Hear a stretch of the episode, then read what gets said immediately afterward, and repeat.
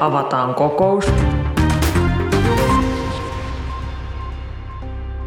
Hei ja tervetuloa jälleen eläkekomitean pariin. Minä olen Tuija Siltamäki ja toimin tämän komitean puheenjohtajana. Otetaan aluksi nimen huuto. Onko paikalla ETKn toimitusjohtaja Mikko Kautto? Paikalla. Entä varman pääekonomisti Katja Bärsted? Paikalla. Entä valtiovarainministeriön erityisasiantuntija Olli Kärkkäinen? Paikalla. Hienoa. Kiva, kun pääsitte näin lyhyellä varoitusajalla. Kokous on siis laillinen ja päätösvaltainen, joten voimme mennä asiaan. Tänään eläkekomitea ratkaisee koronan eläkejärjestelmälle asettamat haasteet. Korona on aiheuttanut massiivisia taloudellisia takaiskuja ja se vaikuttaa väistämättä myös eläkejärjestelmään. Koronakriisi nyt on toki vielä käynnissä ja toinen aalto kiihtymässä, eikä kukaan vielä tiedä mitä tuleman pitää, paitsi että ilmeisesti nuoret ovat pilanneet joulun, mutta ei anneta sen häiritä. Jos kaikilla on tarpeeksi kahvia ja käsidesiä, siirrytään esityslistan kohtaan yksi. Esityslistan kohta yksi. Kuinka pahoja vaurioita eläkejärjestelmä on kärsinyt? Kuten sanottua, on vielä aivan liian varhaista esittää järin vahvoja näkemyksiä siitä, mitä koronakriisi eläkkeelle tekee, mutta jotain me kuitenkin jo tiedämme. Ensinnäkin, lomautusten ja irtisanomisten myötä Suomen palkkatulot pienenevät, mikä vähentää myös järjestelmään kertyviä työeläkemaksuja. Pottia pienentää myös se, että työnantajien työeläkemaksuja on väliaikaisesti alennettu. Toiseksi, eläkevarat ovat koetuksella. Keväällä oli kiva pikku pörssinotkahdus, jonka seurauksena eläkevaroista katosi kymmeniä miljardeja euroja. Otetaan pieni kierros. Kaikki saavat nyt kertoa yhden asian, joka koronan ja eläkejärjestelmän kestävyyden suhteessa eniten huolestuttaa. Jos Mikko vaikka aloittaisit. No koronassa huolestuttaa ehkä eniten sen pitkittyminen ja vaikutukset sitten ihan meidän reaalitalouteen. Ja sitä kautta sitten tulee myöskin niitä vaikutuksia varmaankin osakemarkkinoilla ja sijoitustuottoihin. Et pahimmillaanhan tässä on sen tyyppinen niin kuin kaksoisuhka päällä, että maksutulo jo tuosta mainitusta vielä putoaisi enemmänkin kuin on arvailtu tähän mennessä ja sitten samaan aikaan sijoitustuototkin jatkaisivat alamäkeä ensi vuoden puolella. Niin, muistaakseni helmi-maaliskuussa osakekurssit sukelsi sellaisen 30-40 prosenttia, mikä on suuri ja jyrkin pudotus sitten 29 suuren laman. Eli ihan pikkuasioista ei ole kyse. Entäs Katja? Mikä no, huolettaa ehkä eniten? noiden Mikon mainitsemien ohella, niin kyllä mun suurin huoli nyt tällä hetkellä liittyy siihen, että että miten pahasti meidän työttömyys ja erityisesti pitkäaikaistyöttömyys nyt tämän kriisin myötä syvenee. Eli meillä aika usein jää taantumista semmoinen sitkeä pitkäaikaistyöttömien häntä. Ja nyt tällä kertaa, kun meidän huoltosuhde heikkenee, niin meillä ei oikeastaan olisi siihen varaa, että ihmiset syrjäytyy työmarkkinoilta. Entä Olli? No mä ehkä jatkan tuosta, mitä Katja puhui, että varmasti nämä pitkän aikavälin vaikutukset on huolestuttavimmat, että kuinka pitkä on tämä kriisin pitkä häntä. Toisaalta pohditaan toimintaa, että kuinka sitä voidaan estää. Myös globaalilla tasolla meillä ei ole tämän tyylisiä globaalia talousshokkeja kauhean montaa kertaa ollut ja se voi aiheuttaa myös pysyviä muutoksia meidän niin kuin maailmantaloudessa. Nyt on jo niin kuin näköpiirissä viime keväänä näkyy jonkinlaisia uhkia niin kuin protektionismin lisääntymisestä kun ollaan huolissaan huoltovarmuudesta ja meidän tyyliselle niin kuin pienelle avotaloudelle, niin markkinoiden uudestaan sulkeutuminen ja tällainen protektionismin lisääntyminen olisi sit asia, jossa pitkällä aikavälillä voisi vaikuttaa meidän talouteen, reaalitalouteen ja sitä kautta niin kuin eläkejärjestelmään myös paljon enemmän kuin tämä shokki, jos tämä jää lyhytaikaiseksi, niin, niin sitten ehkä tässä vaiheessa on vielä näkynyt. Syötäväksi pelkkää sellua. Minua huolestuttaa nyt työllisyys, koska koronalla on ollut kovempi vaikutus työttömyyteen kuin finanssikriisillä ja sama on tapahtunut myös Yhdysvalloissa. Ja kuten hyvin tiedämme, Suomen eläkejärjestelmään työllisyydellä on ainakin nykymallissa erittäin suuri merkitys. Osittain rahastoivaa järjestelmää nimittäin pyöritetään pitkälti näillä kerätyillä eläkemaksuilla.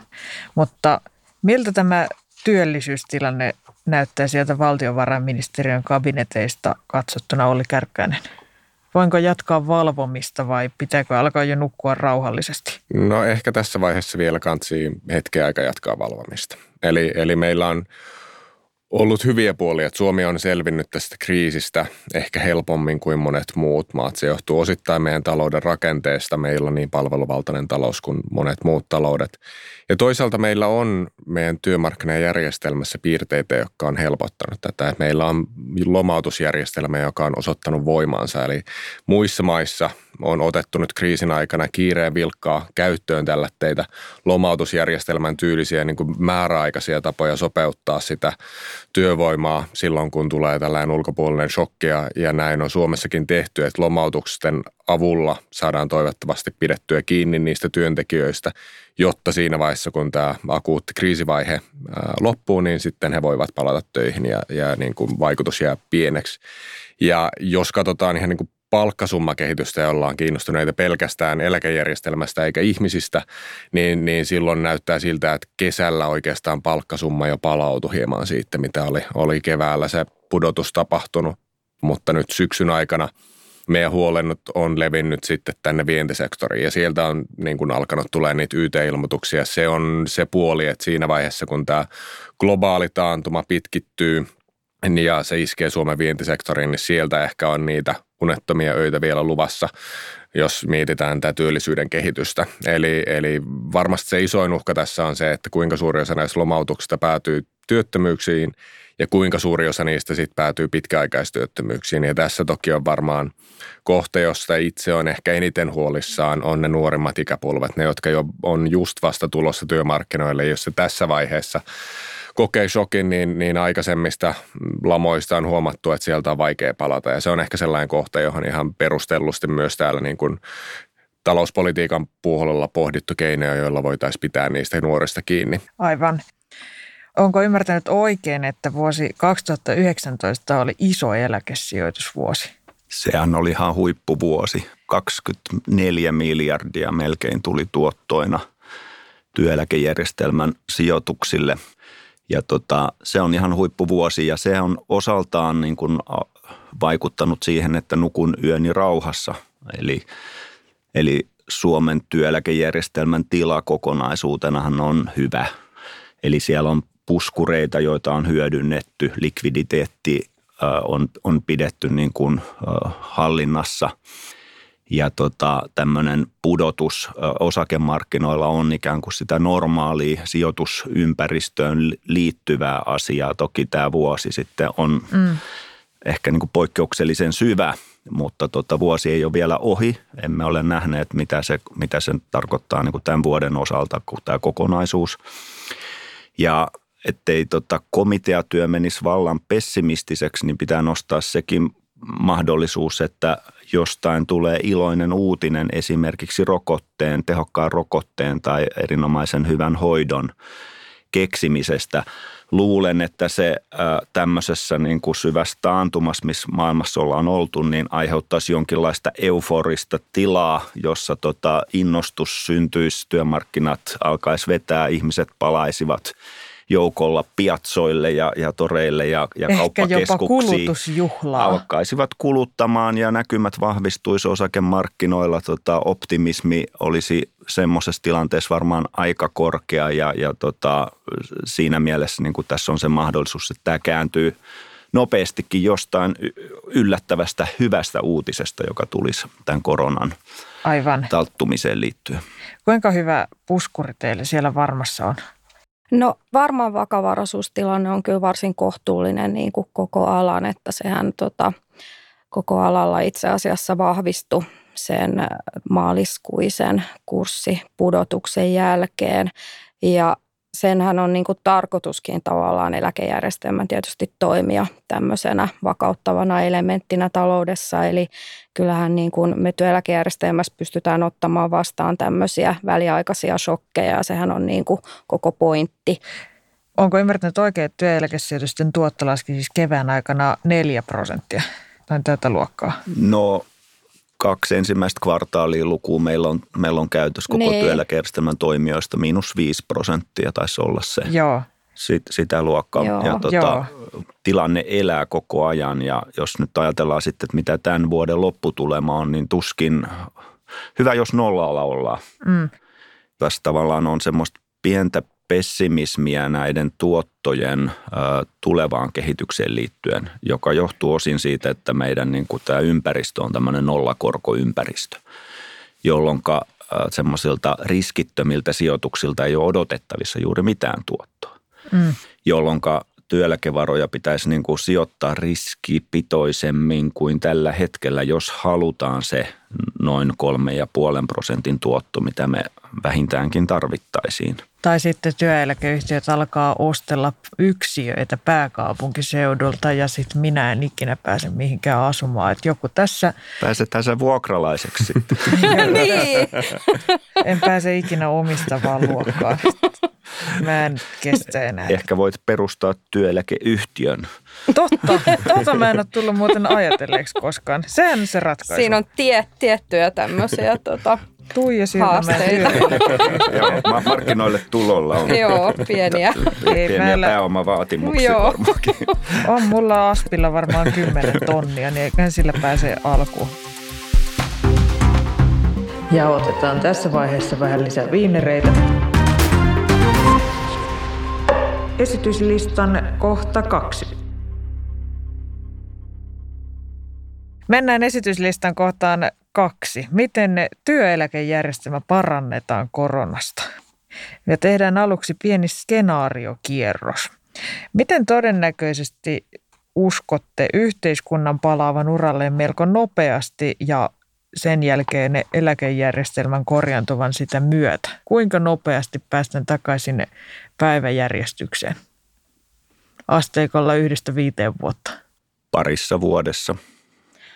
Sanoisin samaa, mutta mä en ole ihan varma, onko se päiväjärjestys aivan sitten se sama, mikä se oli, että kyllä yleensä tämmöisistä syvistä taantumista niin seuraa sitten rakennemuutoksia, jotka voi olla hyväkin asia. Mm, mä ehkä jatkaisin, että mä en usko, että koskaan palataan ennalle. Niin. Ei meidän talous tuo ole samanlainen. Meillä tulee olemaan muutoksia, jotkut on negatiivisia muutoksia, jotkut on mm. positiivisia muutoksia nähty vaikka niin kuin digitalisaation kehittymistä, mm. joka on tehty, tapahtunut niin kuin pakon myötä. Se, että kuinka nopeasti tästä palataan vaikka, vaikka niin talouden kasvun suhteen tai työllisyyden suhteen sinne ennalleen, niin on, kaikki on kiinni siitä, että koska tämä pandemia saadaan globaalilla tasolla pysyvästi hallinnaan, koska saadaan joko rokote tai, tai lääkehoito, jolla päästään palaan jossain määrin normaaliin. Ja normaali ei tarkoita sama kuin, niin kuin entinen. Niin. Samaan virtaan ei voi astua, näin se, näin se on se filosofinenkin puoli tässä näin, mutta se itse on erittäin, tässä erittäin hyvin sanottu. Tähän niin kuin sitä, että vaikka talouden rakenteet muuttuu, niin, niin sitten onko syytä uskoa, että jos korona saadaan haltuun, että meidän niin kuin kokonaistyöllisyys tästä niin kuin oleellisesti muuttuisi.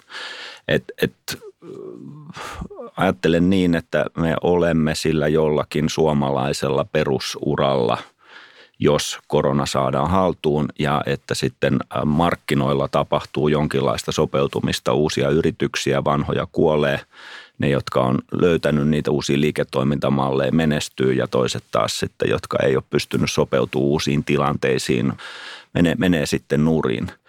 Ja, ja, ja sitten taas äh, niin kuin työeläkejärjestelmän kannalta sitten tämä niin kuin osakemarkkina on niin kuin se, se tärkeä, että mitä siellä tapahtuu. Ja sehän on globaali. Siinä mielessä se, äh, sen normalisoituminen ei ole niin kuin Suomi-kysymys, vaan, vaan se, on, se on sitten niin kuin globaali kysymys, koska meidän sijoituksethan on laajasti Suomen lisäksi Euroopan markkinoilla, USA-markkinoilla, kehittyvien talouksien markkinoilla ja näin. Jos nyt ajatellaan tätä, että miten sinne hyvälle uralle oli se nyt sitten entinen tai uusi tai joku aivan, niin kuin, aivan uudelleen ky, kynnetty kuoppa, niin että sinne tuota päästäisiin, niin periaatteessa sinne on ymmärtääkseni neljä reittiä. Että joko me voidaan niin kuin luottaa siihen, että tämä järjestelmä paranee itsekseen, tai sitten ne, kun sijoitustuotot paranee ja sitä kautta kun saadaan, saadaan lisää pääomia, tai työllisyys lähtee merkittävään kasvuun ja saadaan enemmän tuottoja sitä kautta, tai sitten ne neljänneksi jos eläkejärjestelmää muutetaan jotenkin toisenlaiseksi. Me tiedät, me nyt ollaan aika positiivisilla mielillä täällä, eikä hirveän syviä, syviä kraatereita ole lähdetty povaamaan, mutta tota, jos tässä podcastissa nyt harrastettaisiin laitonta uhkapelaamista, niin mihin näistä niin kuin neljästä vaihtoehdosta laittaisitte rahanne? Jos täällä on jotain tämmöistä vaikuttavuusarvoa tällä meidän keskustelulla. Siis aivan, niin, va, aivan, aivan on. taatusti on valtava, va, siis... valtava vaikutus kaikkiin päätöksentekijöihin, mutta mä sanoisin, että mä niin kun olisin halukkain kyllä näkemään sen, että satsattaisiin voimakkaasti siihen työllisyyden nousuun, koska kuten tuossa Mikko mainitsi, niin me ei nyt ihan hirveästi niille osakemarkkinoille sinänsä – sinänsä mahdeta, että, että sen sijaan tässä on niin kuin paljon parantamisen varaa tällä sektorilla, mutta että uskonko mä sitten siihen, niin on tietysti niin kuin toinen, toinen kysymys. No mutta toivon esitetään, sitä. esitetään se toinen kysymys. Uskotko siihen? No kyllä mä sikäli uskon, että tota, tässä on aika paljon pelissä – ja miten oli vastaat näihin? En nyt sano, että syytöksiin, mutta... No ei ne ollut näihin, syytöksiä. Näihin, tota, näihin kohteliaisiin pyyntöihin, että koska Suomessa on koko, koko hallitusohjelma ja kun myös tämä budjettiesityskin on aika pitkälti joidenkin mielestä jopa kokonaan rakennettu sen verran, että työllisyys kasvaisi todella merkittävästi. Onko se realistista? No näähän ei ole mitään uusia tavoitteita, vaan työllisyyden kasvu ja, ja sieltä kumpuava nimenomaan tarve meidän väestöikärakenteen kautta työllisyyden kasvuun on niin kuin hyvin vanhoja asioita. Lueskelin tuossa kesälomalla, koska mitäpä muuta sitä virkamies lukisi, luiskelin aika. Luin tota, niin sanotun Sailaksen työllisyystyöryhmän paperia. Joo, se on mullakin yöpöydällä ta- taannoista, jossa, jossa tota, tavoiteltiin 75 prosentin työllisyysastetta ja puhuttiin paljon näiden yli 55-vuotiaiden työllisyydestä ja mainituista asioista. Mä uskon, että tämä työllisyyden kasvu ja työllisyysasteen kasvu on, on asia, josta tarpeesta on, on hyvin jaettu näkemys. Toimenpiteet ei välttämättä ole helppoja, mutta kohta me saavutetaan pisteen, jossa niitä on välttämättä tehdä. Että meidän niin se väestöikärakenteen muutos on saavuttanut sellaisen pisteen, että nyt se alkaa näkyä vuosi vuodelta enemmän julkisessa taloudessa. Ja, ja nämä työllisyystoimet ehkä on, on odottanut. Me ollaan toki tehty paljon, mutta toki on vielä tehtävääkin. Ähm, kyllä varmaan pitää olla perusoptimistinen virkamies ja sanoa, että kyllä mä uskon, että meillä on niin kuin kykyä ää, tehdä näitä päätöksiä joo, niin kauan kuin riittää joo, halua. Mutta Semmoinen... mitä, te, mitä te aiotte tehdä? No virkamiehethän valmistelee, poliitikot päättää. Me valmistellaan toimia, joilla voidaan saavuttaa sitten Taas erinäköisiä... valtion edustaja väistelee vastuuta se, se, on, se on virkamiehelle hyvä. niin, niin, niin meillä, on, meillä on sellainen demokratia, jossa hallitus kantaa vastuun ja virkamiehet niin. virkavastuun pohjalta toimii. No, tota, kun on. Olli ei pysty tähän vastaamaan, niin mä voin käyttää tämmöisen provosoivan kommenttipuheenvuoron tästä työllisyysasiasta. Toimet ehkä on ollut oikein suuntaisia, niin kuin Olli sanoi, mutta on ne ollut myöskin riittämättömiä. Ja se näkyy siinä, että meillä on alijäämäinen julkinen talous, menot on suuremmat kuin tulot. Ja tota, näköpiirissä olevat muutokset on niin isot tämän rahoitushaasteen näkökulmasta, että meidän menot kasvaa aivan varmasti ja tota, tulopuoli on kiinni silloin tuottavuudesta ja työllisyydestä. Ja siihen nähden nyt tämän hallituksen tähän astinen näyttö on aika vaatimaton. Mikä siellä on erityisesti tuottanut pettymyksiä tai ollut vaatimattominta? No nyt ehkä tuoreen varmaan oli tämä budjettiriihi, johon kohdistui ne isot odotukset, että mitä ne ovat ne hallituksen työllisyystoimet. Siellä puhuttiin noin 30 000 niin kuin lisätyöllisen aikaansaamisesta, mutta käytännössä – uusiksi toimiksi esitettiin pohjoismaisen työnhaun malli, jolla noin 10 000 ehkä saataisiin lisää työllisiksi ja sitten tota jo ikään kuin tälle vuodelle aikaisemmilla päätöksillä toteutettu työttömyysturvan lisäpäivien ikärajan nosto ja sitten tämmöinen toimeksianto työmarkkinajärjestöille, että keksikää jotain. Aha, sehän on kätevää. Niin, eli siellä on tota, eräänlainen komiteatyö käynnissä. Sieltä sitä ei oikeastaan voi sanoa komiteatyöksi. Komiteat oli kai näitä kaikkien eduskuntapuolueiden apparaatteja aikoinaan. Mutta joo, mehän ei nyt siis tiedetä vielä, että mitä toimia siitä työmarkkinajärjestöjen neuvotteluprosessista syntyy. Siellähän on tämä paljon puhuttu putki, sen poisto tai siirtäminen pohdinnassa ja ei pelkästään se, vaan sitten myös muita yli 55-vuotiaiden työllistymiseen vaikuttavia keinoja, että varmaan se pitää nyt ehkä katsoa ekaksi ennen kuin taas asettelee mitään lopullisia tuomioita Mä tähän astisesta. Hmm. Saanko puheenjohtaja vastata vielä alkuperäiseen kysymykseen? Aivan, Niistä aivan neljästä Mikä vaihtoehdosta. Joo, anna palaa. Eli en usko, että ennallaan voidaan mennä, koska tota, meillä on jo se syntyvyyden haaste, jota eläkekomitean ensimmäisessä kokouksessa pohdittiin. eli eli se, vaati, se vaatii toimenpiteitä joka tapauksessa, vaikka koronasta selvittäisiin. Ja koska samaan virtaan ei voi astua. Nimenomaan. Ja toinen on työllisyys. Itse kannatan työllisyys, työllisyyden parantamista osin sen takia, että se on niin kuin valtio- ja kuntatalouden näkökulmasta tärkeä, mutta on sillä positiivinen signaali myöskin niin kuin muuhun talouteen ja, ja se tuottaa työeläkejärjestelmään kuitenkin lyhyellä ja keskipitkällä aikavälillä maksutulo. Toki pitkällä aikavälillä myös vastuun siitä parantuneesta työllisyydestä, että se ei ole niin kuin semmoinen taikakeino eläkejärjestelmän rahoitukseen, valtio- ja kuntien talouteen paljon parempi kuin, kuin eläkejärjestelmä. Sijoitustuotot on totta, niin kuin Katja sanoi, että – maailmanmarkkinoilla ne niin kuin määräytyy eikä sille me oikein voida mitään, mutta me voimme kuitenkin miettiä niitä omia sääntöjämme, joilla sijoittaminen tapahtuu, erityisesti yksityisen sektorin puolella, jossa tota vakavaraisuussäännöt ehkä jollakin lailla tarpeettomasti niitä pitkän aikavälin tuottoja tällä hetkellä rajoittaa. Niitä voidaan miettiä omin keinoin. Että nämä mä näkisin niin kuin sellaisiksi. Ja sitten jos ei nämä riitä, niin kyllä sit silloin täytyy miettiä niin kuin työeläkejärjestelmän niin kuin sääntöjä muuten. Ja tota, mä lähtisin niin kuin sieltä sen positiivisen kautta, eli ehkäisemään työkyvyttömyyseläkkeelle siirtymistä. Kuuntelet eläkekomitean kokousta. Esityslistan kohta kolme. Siirrymme eteenpäin kohtaan kolme koronatalkoisiin, joissa nyt heittäydymme lopuksi aivan villeiksi ja ideoiden maailmaan.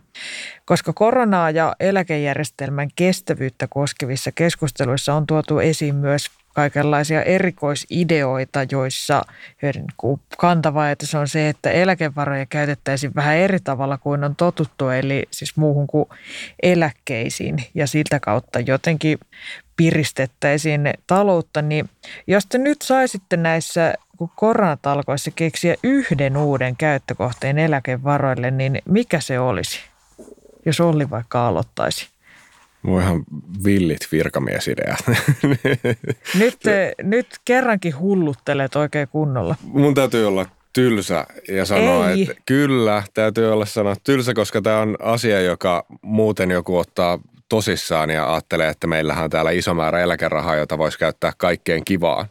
Ja, ja se on ehkä se kohta, jota meidän ei pitää käyttää. Sillä on tietyllä tapaa määrätty jo käyttötarpeet. Meillä on tällainen kaikkeen kivaan, toivottavasti tehokkaaseen käytettävissä oleva rahasumma tulossa, joka on EUn elpymispaketti, mm. josta tällä hetkellä käytetään jo maakuntakiertuetta, jossa kerätään kivoja ideoita, toivottavasti myös tehokkaita ideoita, mihin tätä voisi käyttää, joten ehkä katsoisin ensin sen, ennen kuin lähtisin näitä omiakin eläke- eläkesäästöjä niin tuolta käyttämään kaikkeen villiin ja kivaan. No entä se Katja? Voitko vähän paikata tätä Ollin tylsyyttä? No mun täytyy sanoa, että mä, mä en kanssa ehkä, tässä oli puhetta, että täällä on myös tarkoitus hassutella, niin tota, tämä ei ehkä ole nyt se hassutteluosio. Että Ole ehkä hyvä ja hassuttele. Hassuttelun näkökulmasta eläkevaroilla, niin tota, niihin liittyy niinku semmoinen perustavanlaatuinen pulma noin viestinnällisesti ja, ja ehkä myös, myös niinku harkinnan näkökulmasta, mitä tulee niinku erilaisiin hassuihin ehdotuksiin, niin on tietysti se, että verrattuna melkein mihin tahansa muuhun paitsi niihin annettuihin eläkelupauksiin, niin näitä eläkevarojahan on tosi paljon. Mutta sitten kun ruvetaan suhteuttamaan esimerkiksi sitä, että miten monta vuotta näillä eläkevaroilla voitaisiin maksaa ne eläkkeet, mitkä on tarkoitus maksaa, niin nehän ei riitä siihen kuin muutamiksi vuosiksi. Ja ehkä tässä niin kuin keskustelussa, mitä liittyy tähän Suomeen sijoittamisesta, niin kannattaa myös pitää mielessä tämä meidän eläkejärjestelmän kaksijakoinen rakenne. Eli meillähän on tosi iso osa riskistä Suomessa sen takia, että niin iso osa näistä eläkkeistä maksetaan sieltä suoraan jakojärjestelmästä, eli siitä palkkasummasta, johon kuitenkin liittyy hirveästi Suomea koskevia riskejä. Eli on aika järkevää ja tervettä hajauttamista se, että me ei aleta niin kuin ajatella, että meidän pitäisi nykyistä enemmän sijoittaa sitten tätä pääomaa, jota me sijoitetaan niitä tulevia eläkkeitä varten, niin sitten tähän niin kuin samaan samaan riskiin. Tämä masentavi hassuttelu, mä en ikinä osallistunut Mikko. Nikolla on nyt vielä mahdollisuus. Joo, puheenjohtaja, mä käännän tämän positiivisen kulmalle eläkekomitealla on mahdollisuus yksimieliseen mietintöön niin. tästä asiasta. Olen siis ihan samaa mieltä kuin mitä Olli ja Katja tästä toi mm. esille, että, että eläkevaroja on jo nyt Suomessa ehkä, ehkä tota osuutenakin paljon. Mm ehkä turhankin paljon juuri näitä riskejä ajatellen. Ja että markkinat kyllä löytävät ne kohteet, joihin kannattaa sijoittaa, eikä niillä yrityksillä, jotka tota pääomaa tarvitsee, joilla on niin kuin hyvät näkymät, ole vaikeuksia sitä rahoitustaan saada – mutta ehkä sellainen asia, mikä ei tässä vielä tullut esille, niin kyllä ainakin ajoittain niin kuin näkee myös semmoisia ajatuksia, että no nyt niitä eläkevaroja sitten eläkkeiden korottamiseen. Niin, että, että se, sehän, sehän olisi niin kuin ikään, kuin, ikään kuin mainio elvytyskeino tähän niin kuin korona, koronatilanteeseen ja, ja siitä riippumattomaankin tilanteeseen. Ja tässä suhteessa niin kuin pitää sanoa, että tämäkin on kyllä aika huono ajatus, siis tämän pitkän aikavälin rahoituksen ja sitten tota, sukupolvienkin oikeudenmukaisuuden näkökulmasta. Ja jos nyt ajattelee sitten, että mihin eläkkeen saa ja raho, rahojaan, niitä eläketulojaan käyttää, niin kai pääsääntöisesti ruokaan ja asumiseen. Et, et ne on ne pääasialliset menokohteet. Ja itse asiassa niin yllä, mä en usko, yllättävän... että kaikki lähtisi esimerkiksi jotain ne kallion kivijalkaravintoloita piristämään kauheasti. Ju, juuri näin. Eli yllättävän iso osa eläketulosta jää myöskin säästöön tällä hetkelläkin jo. Ja, ja siinä mielessä tavallaan semmoinen, että ikään kuin eläkevaroja pumpattaisiin niin kuin eläkkeiden muodossa lisäkulutukseksi, niin taitaa olla aika huono. Okei, nyt, has, Hassutteluosuus, nyt tämä, saanko mä yhden jutun et sanoa? Saa. Tämä hassuttelu saa nyt luvan loppuun. okay. Me siirrymme asialistalla eteenpäin ja alamme äänestää, koska olen nyt poiminut keskustelusta kolme väitettä ja me, koska tässä jo hyvän yksimielisyyteen päästiin, niin nyt vielä lopuksi äänestetään, että ollaanko me samaa mieltä tästä ja puolammeko esitystä vai jätämmekö eriäviä mielipiteitä. Onko tässä vaiheessa vielä lisää puheenvuoroja?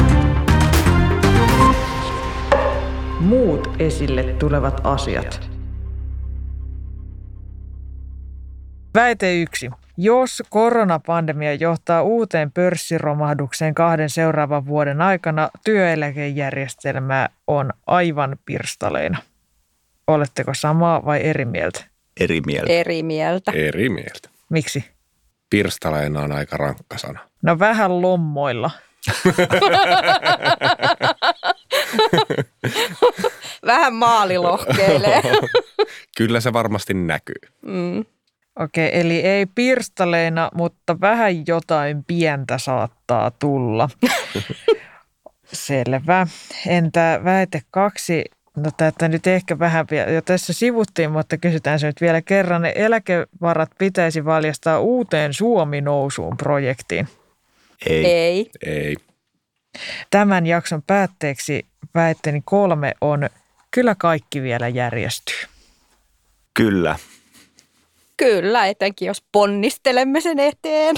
Ai, että jos oikein yhdessä lähdetään tekemään. Kyllä, just näin konsensushenkisesti. Kyllä, konsensushenkisesti Kyllä. hoituu korona- ja eläkejärjestelmä mm. ja ilmastokriisikaupan päälle. Tähän pitää lainata entistä presidenttiä Koivistoa, että jos emme tiedä, miten tulee käymään, niin olettakaamme, että käy hyvin. Ja nyt tähän sitä panhuilumusiikkia, mitä joku tuo somessa kaipasi. Se, pitää, se, se, on kyllä tuo, se on meidän tuotekehityslistassa. Se, aivan se voi rahoittaa eläkejärjestelmässä. joo, sijoitetaan ne kaikki panhuiluihin.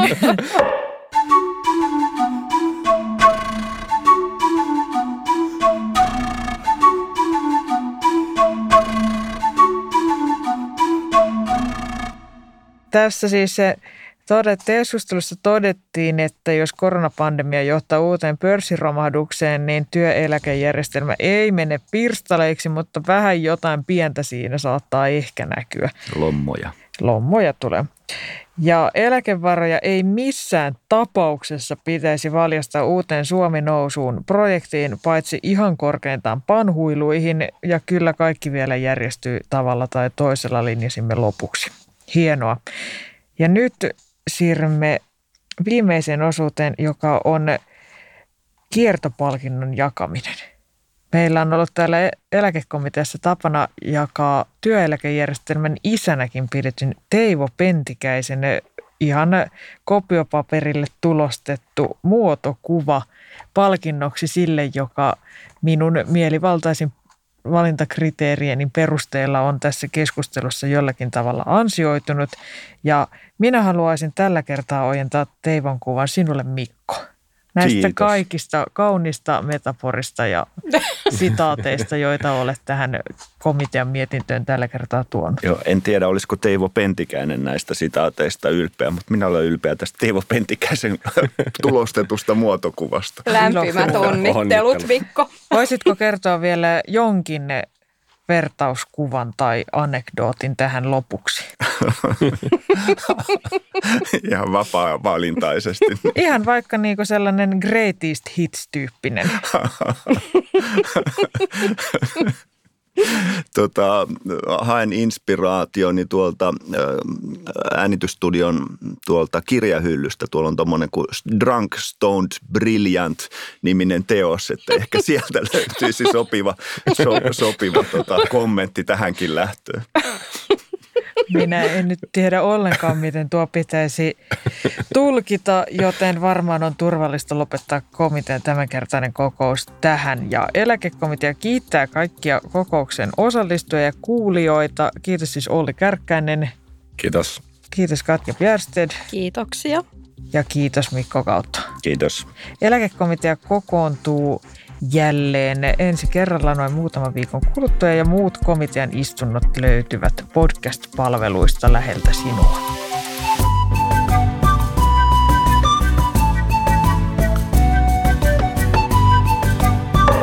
Saisinko vielä viinerin?